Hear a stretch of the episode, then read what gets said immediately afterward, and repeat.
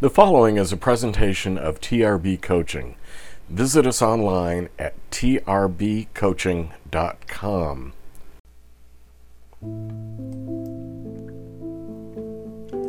Shh. Be still. Take a minute. Stop what you're doing, stop worrying, and stop planning about tomorrow. For the next few moments, quiet your mind.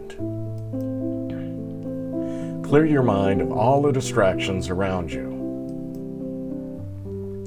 I invite you to focus your mind on the following scripture, to meditate on it, to ponder it, to contemplate it, and to reflect upon it. Think about it deeply.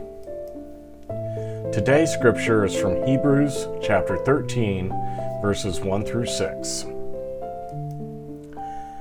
Keep on loving one another as brothers and sisters. Do not forget to show hospitality to strangers, for by doing so, some people have shown hospitality to angels without knowing it. Continue to remember those in prison as if you were together with them in prison, and those who are mistreated as if you yourselves were suffering. Marriage should be honored by all, and the marriage bed kept pure for God will judge the adulterer and all the sexually immoral. Keep your lives free from the love of money and be content with what you have, because God said, Never will I leave you, never will I forsake you. So, we say with confidence, The Lord is my helper, I will not be afraid. What can mere mortals do to me?